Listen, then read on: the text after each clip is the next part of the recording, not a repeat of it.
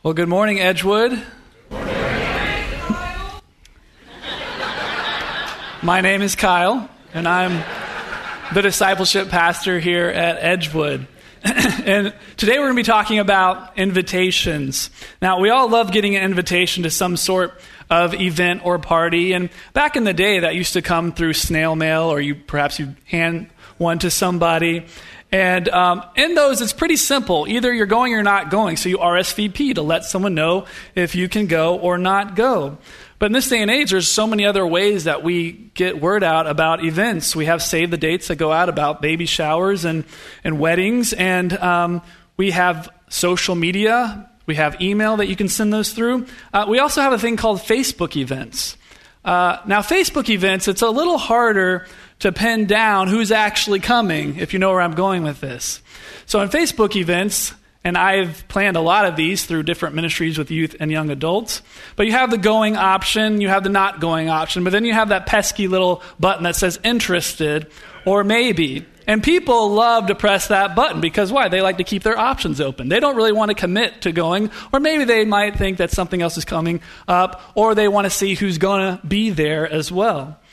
Now, I don't know what Facebook was thinking when they did that because what happens with those kinds of events is if you invite 50 people, you might have 10 that say they're going and 10 that say they're not going and 30 that say they're interested. And so then how do you plan for that event? How do you make sure you have enough food or enough space for all of that? Well, at some point with events like that, you must make a decision to go or not to go. That is the question. You can't stay on the fence forever. Once that event gets there, you have to decide what are you going to do? So today, if you thought that I, as the discipleship pastor, was going to give a sermon on discipleship, well, then you'd be absolutely correct. We are going to talk about discipleship. Man, we got a funny crowd today. but I'm sure you've heard of the Great Commandment.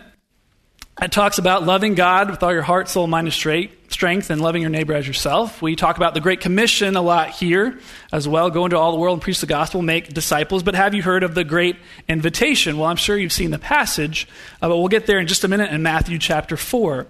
Now, last weekend we had the prophecy conference. How many of you had the opportunity to come to the prophecy conference? Okay, that was a great time. We learned about living now in light of forever.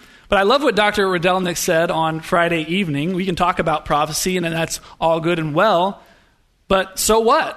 So what? What, what do you actually do with that? Is it just to have more knowledge about future events? How does it actually change what we're going to do? So what now? We need to ask ourselves when we are living now in light of forever. So in Matthew 1 through 4, we find out about the events of Jesus' life uh, before his ministry began. We see the genealogy of Jesus. We see his birth. We see the, the magi that come and give gifts. We see his baptism by John the Baptist. We see Jesus' temptation when he goes out into the wilderness as tempted by the devil and then begins his ministry. And he actually begins his ministry even somewhat before he even calls some of the first disciples. He was already teaching and preaching. So we're going to be in Matthew 4 18 through 22 today. So before we start reading, I want to open in prayer and uh, pray about that God will just show us, reveal to us what He wants us to learn today. Also, for those who are the Edgewood family, we just wanted to know uh, Cheryl Lucas, uh, one of our own members uh, and a believer in Jesus, went home to be with the Lord uh, this week. So we want to remember her family and prayers as well. So let's look to the Lord in prayer. God, we thank you for this time together. We thank you for your word. We thank you for the opportunity to, to read, Lord, what it means to follow you and to be disciples of you today. Lord, I pray that your word would not return void. You would help us to understand what it means for us, um, for those who perhaps have been following you for a long time, and for those that still need to begin that journey. Lord, so I pray that you just be working and moving here today. Lord, I pray that you be with the family of Cheryl and just uh, a loss, Lord, but thank you that we know that she knows you and she is with you now. We pray that you'd be with her family, you lift them up and uh, comfort them with the comfort that only you can give, truly, Lord. Uh, we thank you for her and her life and legacy. And uh, I just pray that you would be with them. Lord, I pray that you'd be with everybody in this room today, that you would meet them where they're at. We all have different things going on in our lives. Uh, but Lord, here for the next few moments, I pray that you would just help us to settle in and understand what you want us to know. We ask all these things in your name. Amen. So, this passage here in Matthew 4 18 through 10, uh, 22 is simple, yet I believe it's a deep passage because of what it entails. It says this uh, with Jesus uh, beginning this. It says, While walking by the Sea of Galilee, he saw two brothers, Simon, who is called Peter, and Andrew, his brother, casting a net into the sea, for they were fishermen. And he said to them, Follow me, and I will make you fishers of men. Immediately they left their nets and followed him. And going on from there, he saw two other brothers, James, the son of Zebedee, and John, his brother, and the boat with Zebedee, their father, mending their nets, and he called them. Immediately they left the boat and their father and followed him. Now, after reading that passage, you might be thinking, are we going to really have an entire sermon on just a couple dudes following Jesus down the beach? Well, we want to talk about this and break this down and talk more about what this actually entailed for the disciples and what it means for us today. Well, we can see aspects of the great invitation in all four gospels. We also see it in Mark 1 16 through 20, and Luke 5 1 through 11, and John 1 35 through 42, Jesus' interactions with different disciples. But this wasn't necessarily their first meeting with Jesus. It wasn't just a random person that came up to them and said, Hey, follow me. They knew a little bit about Jesus and what he had been doing. Two of these guys had been John's disciples, and most have heard of them already to some extent. But when Jesus said, Follow me to these men, what did that mean? Uh, it's more than just a follow the leader Simon says type of thing. It wasn't just merely to imitate what Jesus was doing. Although, when you think about that and the childlike faith it took for them to follow Jesus, I think we can learn from that. I mean, your own children, think about them when they were younger. I think of my own children, how they, in some ways, they want to be like me. They try to mimic and do the things that I do. I think of my own uh, youngest son, Owen, right now, who's two, he literally repeats everything that we say. And you have to be very careful about the things you say. You know that as a parent. But they want to be like their parents. They want to be like someone older who they look up to. But when Jesus said, Follow me, it literally means, Come behind me. There was a saying back in that day when a disciple would follow a rabbi. It says this to be covered in the dust of your rabbi. You should be following so closely behind them that literally they would kick up dust and get that on your clothing. But the Jewish tradition of becoming a disciple was no easy task, it was very difficult. And I got a little help from Jared Hall, uh, who spoke at the conference last weekend on this.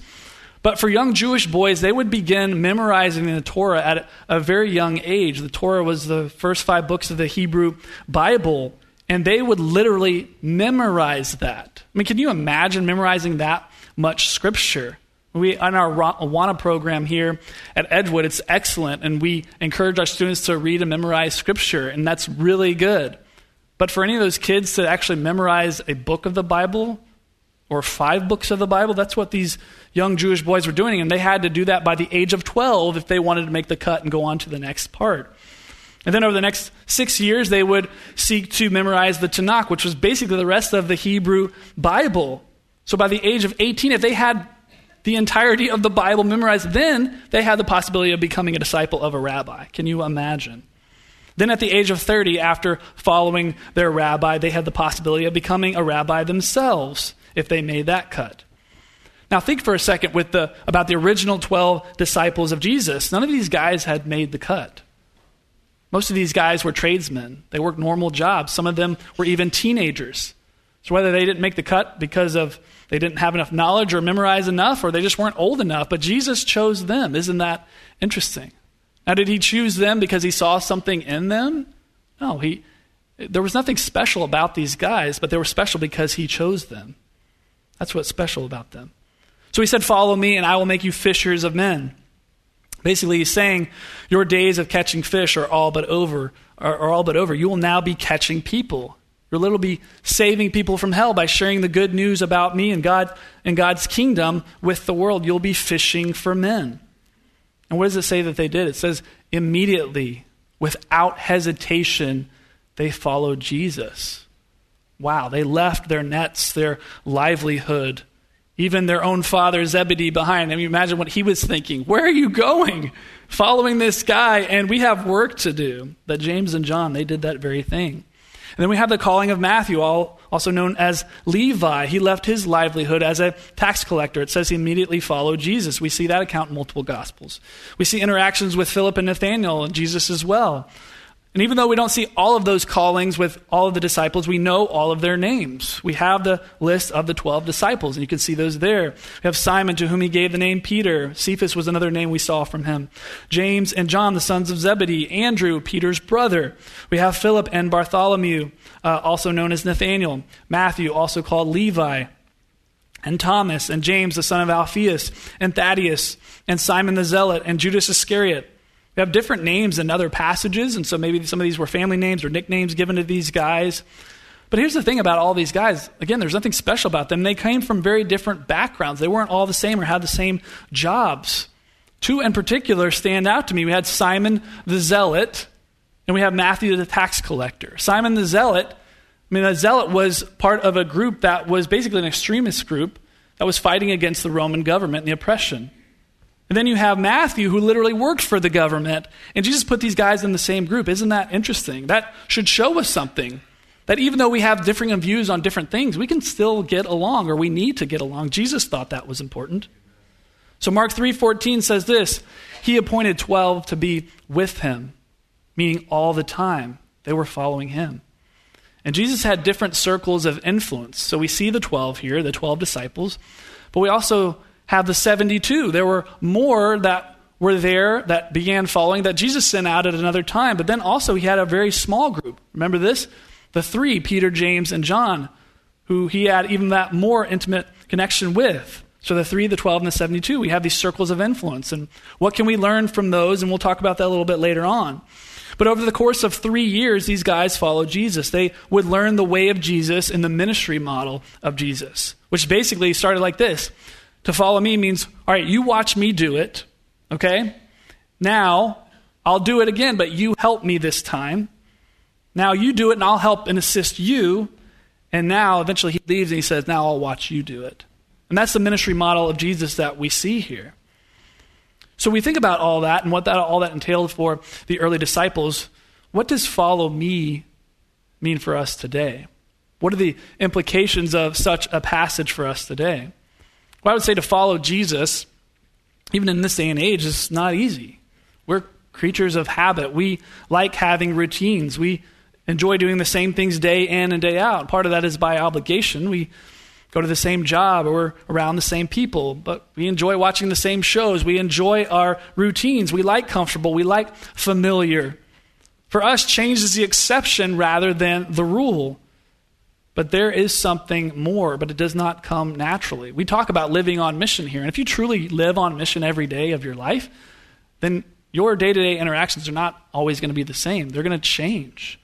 You have to be flexible and realize that. But to be a disciple of Jesus literally means to be a learner and a follower. Change is typical for the disciple, it's the rule rather than the exception. Now, here at Edgewood, we define disciple as this a believer who lovingly follows Jesus and intentionally helps others to follow him. Lovingly follows Jesus, intentionally helps others to follow him. Now, as I've studied discipleship over the years, and I've always loved this quote, man, this has been so helpful for me from Dallas Willard and the Divine Conspiracy. But he says it this way when it comes to following Jesus I am learning from Jesus to live my life as he would live my life if he were me. I'm not necessarily learning to do everything he did, but I am learning how to do everything I do in the manner that he did all that he did. Did you catch what he's saying there? So do what I do in the manner that he did what he did. Now you might be thinking, is that kind of like the uh, what would Jesus do bracelets that we used to wear in the 90s? Who wore one of those? Man, that was the trend back then. We all had them. Even unbelievers would wear them because it was a trendy thing back then. But that question, it's a good question, but I don't know if it actually gets to the heart of the matter always. Because when we ask that question, what would Jesus do? Well, we don't always know what Jesus would do. Jesus did lots of different things every different day when we see that those interactions in the Gospels. A lot of times he would answer a question with a question. He would say things and pose things to his disciples, and they would be confused and they wouldn't quite know what to do with that. And he would say things that would baffle them. Sometimes he was an enigma to them. It almost seems like he never did the same thing twice. But when you ask that question, what would Jesus do? When you think about that quote that we just saw, what would Jesus do, though, if he were me? If Jesus were standing in my shoes, if he were living my life, if he was going to my job, if he lived in my family, if he was going to my school, how would he treat people? Now I think we're getting somewhere, understanding what it means to follow Jesus and live that kind of life he would live if he was in our shoes. So we can learn from Jesus also by just simply reading the Gospels. I encourage people all the time always be reading the Gospels Matthew, Mark, Luke, and John. We need to learn the way of Jesus as much as we can. And we don't just invite Jesus into our lives, He invites us into His life. We must learn the way of Jesus. But we also need to remember that following Jesus isn't just going from one mountaintop experience, spiritual experience, to the next, or conjuring up enough faith and boldness to go share that from time to time. We just remember that everyday faithfulness and obedience are underrated today. And that needs to change. Just need to follow Jesus in the little things in life as well. So, to follow Jesus, we must be a believer, to understand what it means. Jesus is Lord and Savior. He came to this earth was sinless. He was our substitute. He died and rose again. We accept and believe that.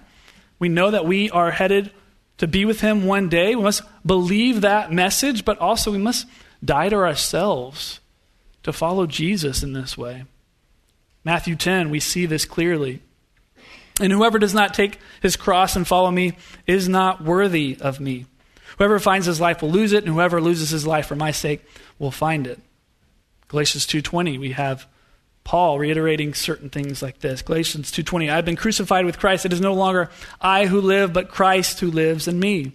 Colossians 3:3, you have died and your life is hidden with Christ in God. So we have lots of verses about dying to ourselves and a great quote from David Platt that sums this up says this, this is the heart of Jesus' call to follow him. When you become a Christian, you die and Jesus becomes your life.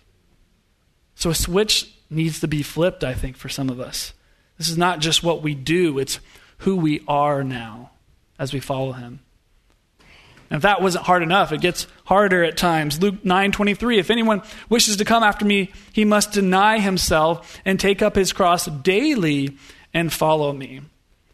Wait, so this wasn't just a one-time decision? No, this is an everyday decision to follow Jesus. And we think of what it means to take up your cross and follow him. It's hard for us to understand, I think, here in the West at times. We have a lot of freedom.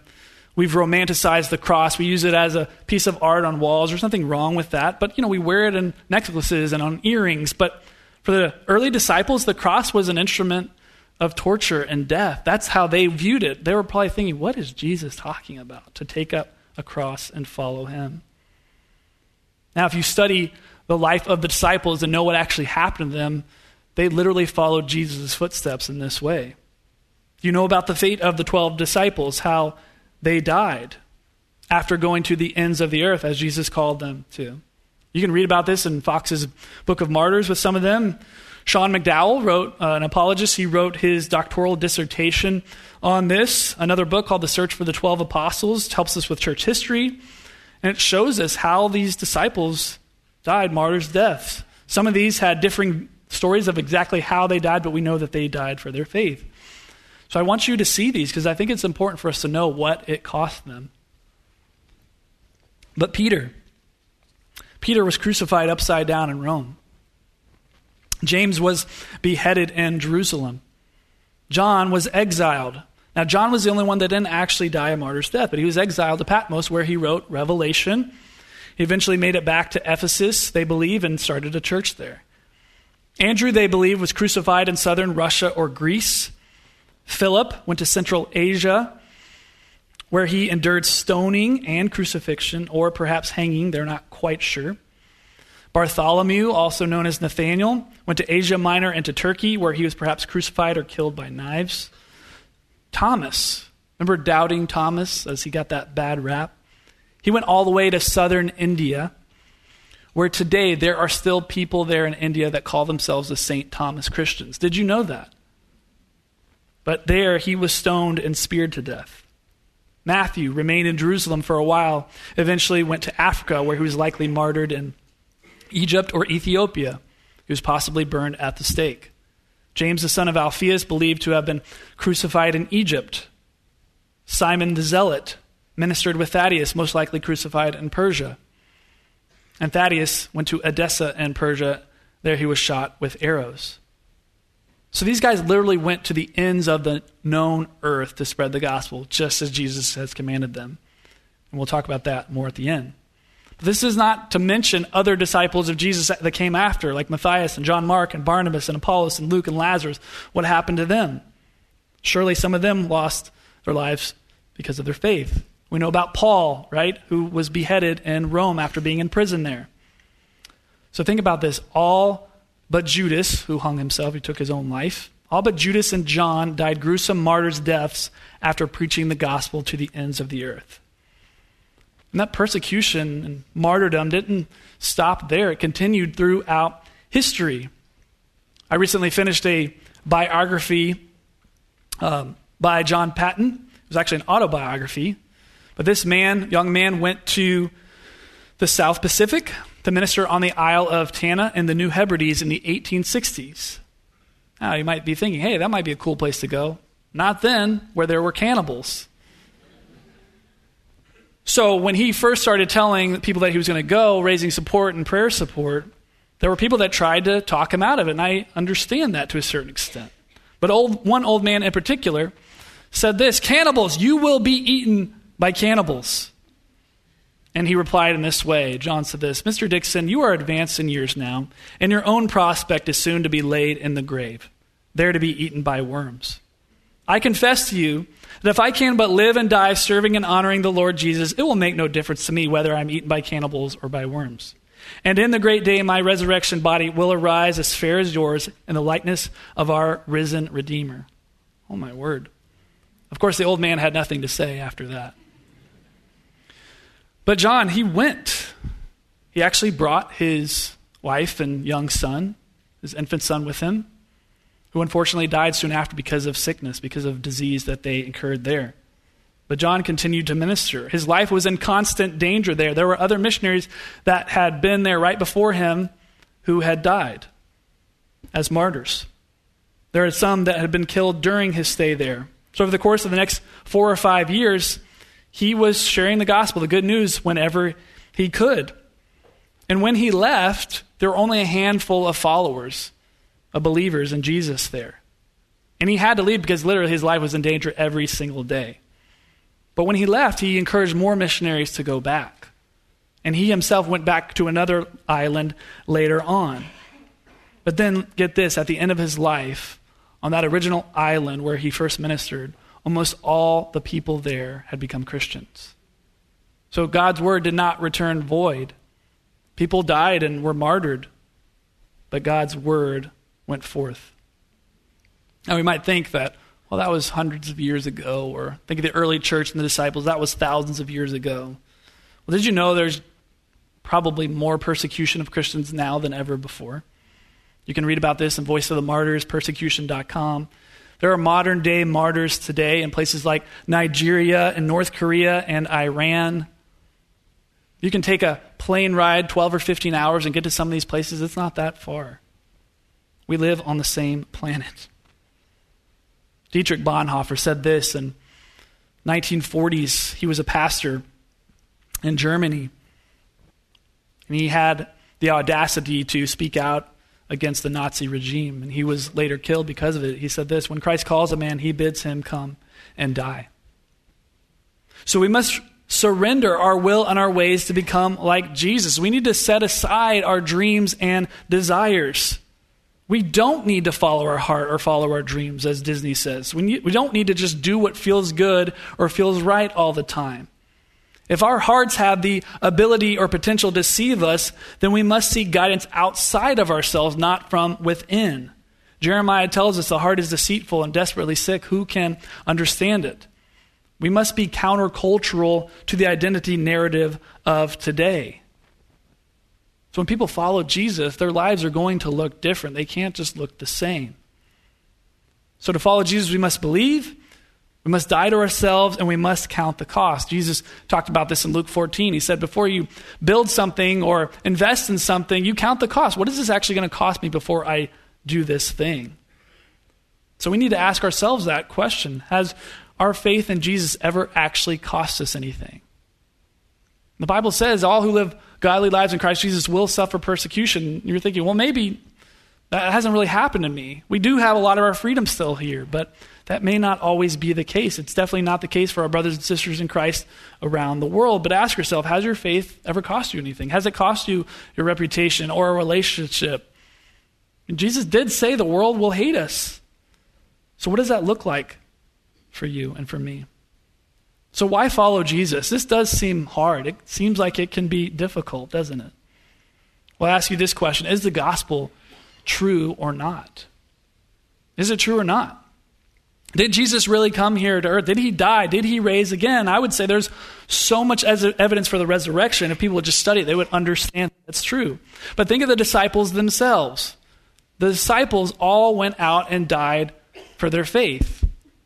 Now, they all also claim to have seen the resurrected Jesus. Now, tell me this if they had made that up, if they had lied about that, would they have really been willing to go spread the gospel to the ends of the earth and then die for it if they knew it was a lie? I don't think so. So the disciples themselves, I would say, is one of the greatest apologetics that we have. We know that they died for their faith because they believed it was true because they actually saw the resurrected Jesus. There's evidence to back that up. But then on top of all that, the blessings of knowing God, both now and forever, having a relationship with our Creator and Savior, that's why we follow Him. But at the same time, we need to be careful about how we spread this news, share this good news with other people.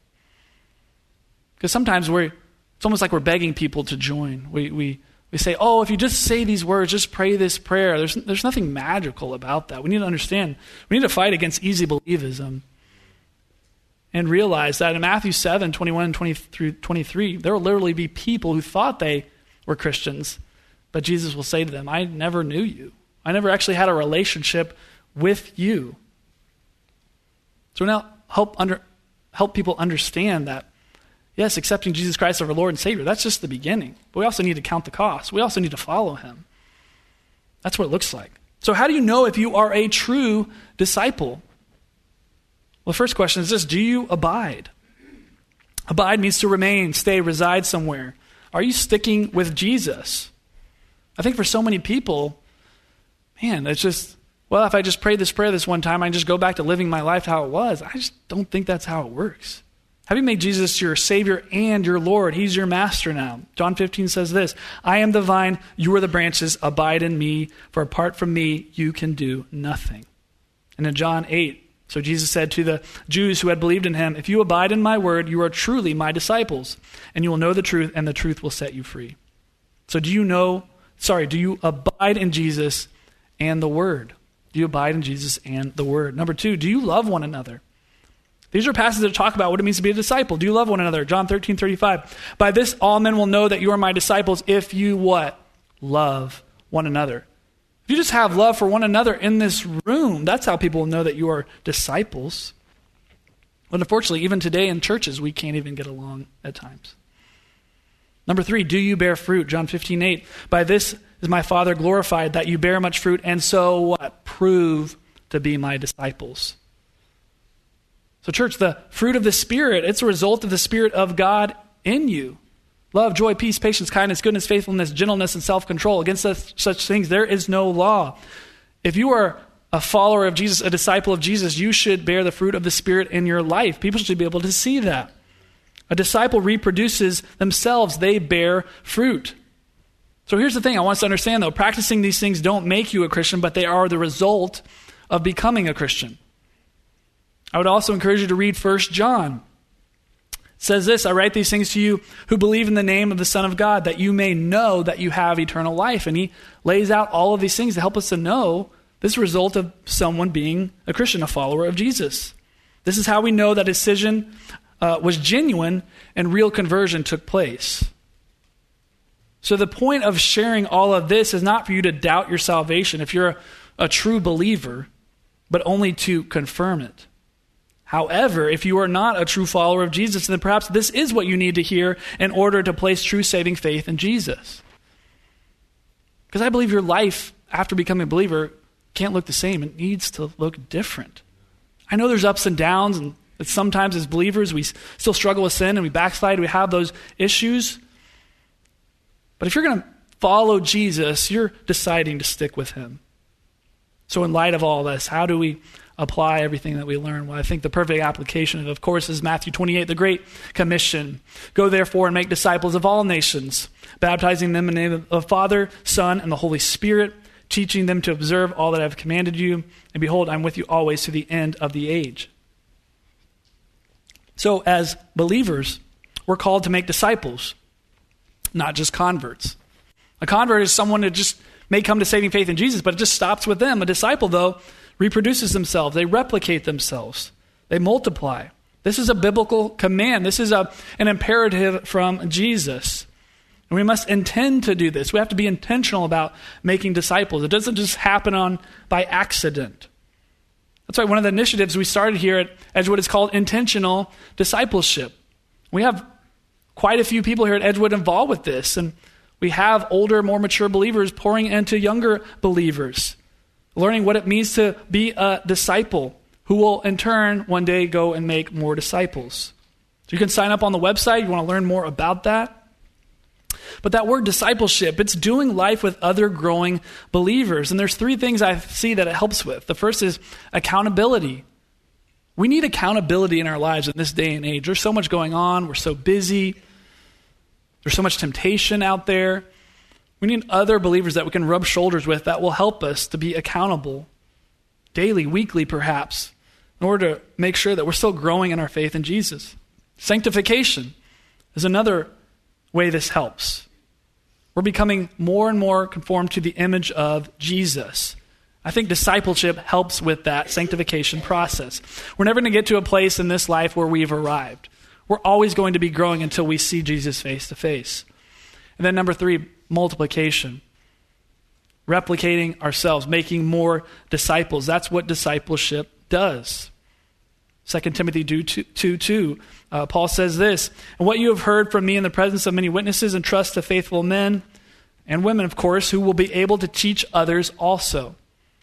So entrust these teachings to faithful men who will be able to t- teach others also. We pass it on. It doesn't stop with us, it flows through us. So let's go back to the circles of influence that we're talking about with Jesus and that ministry model the 3, the 12, the 72. How can we orient our lives to look more like that?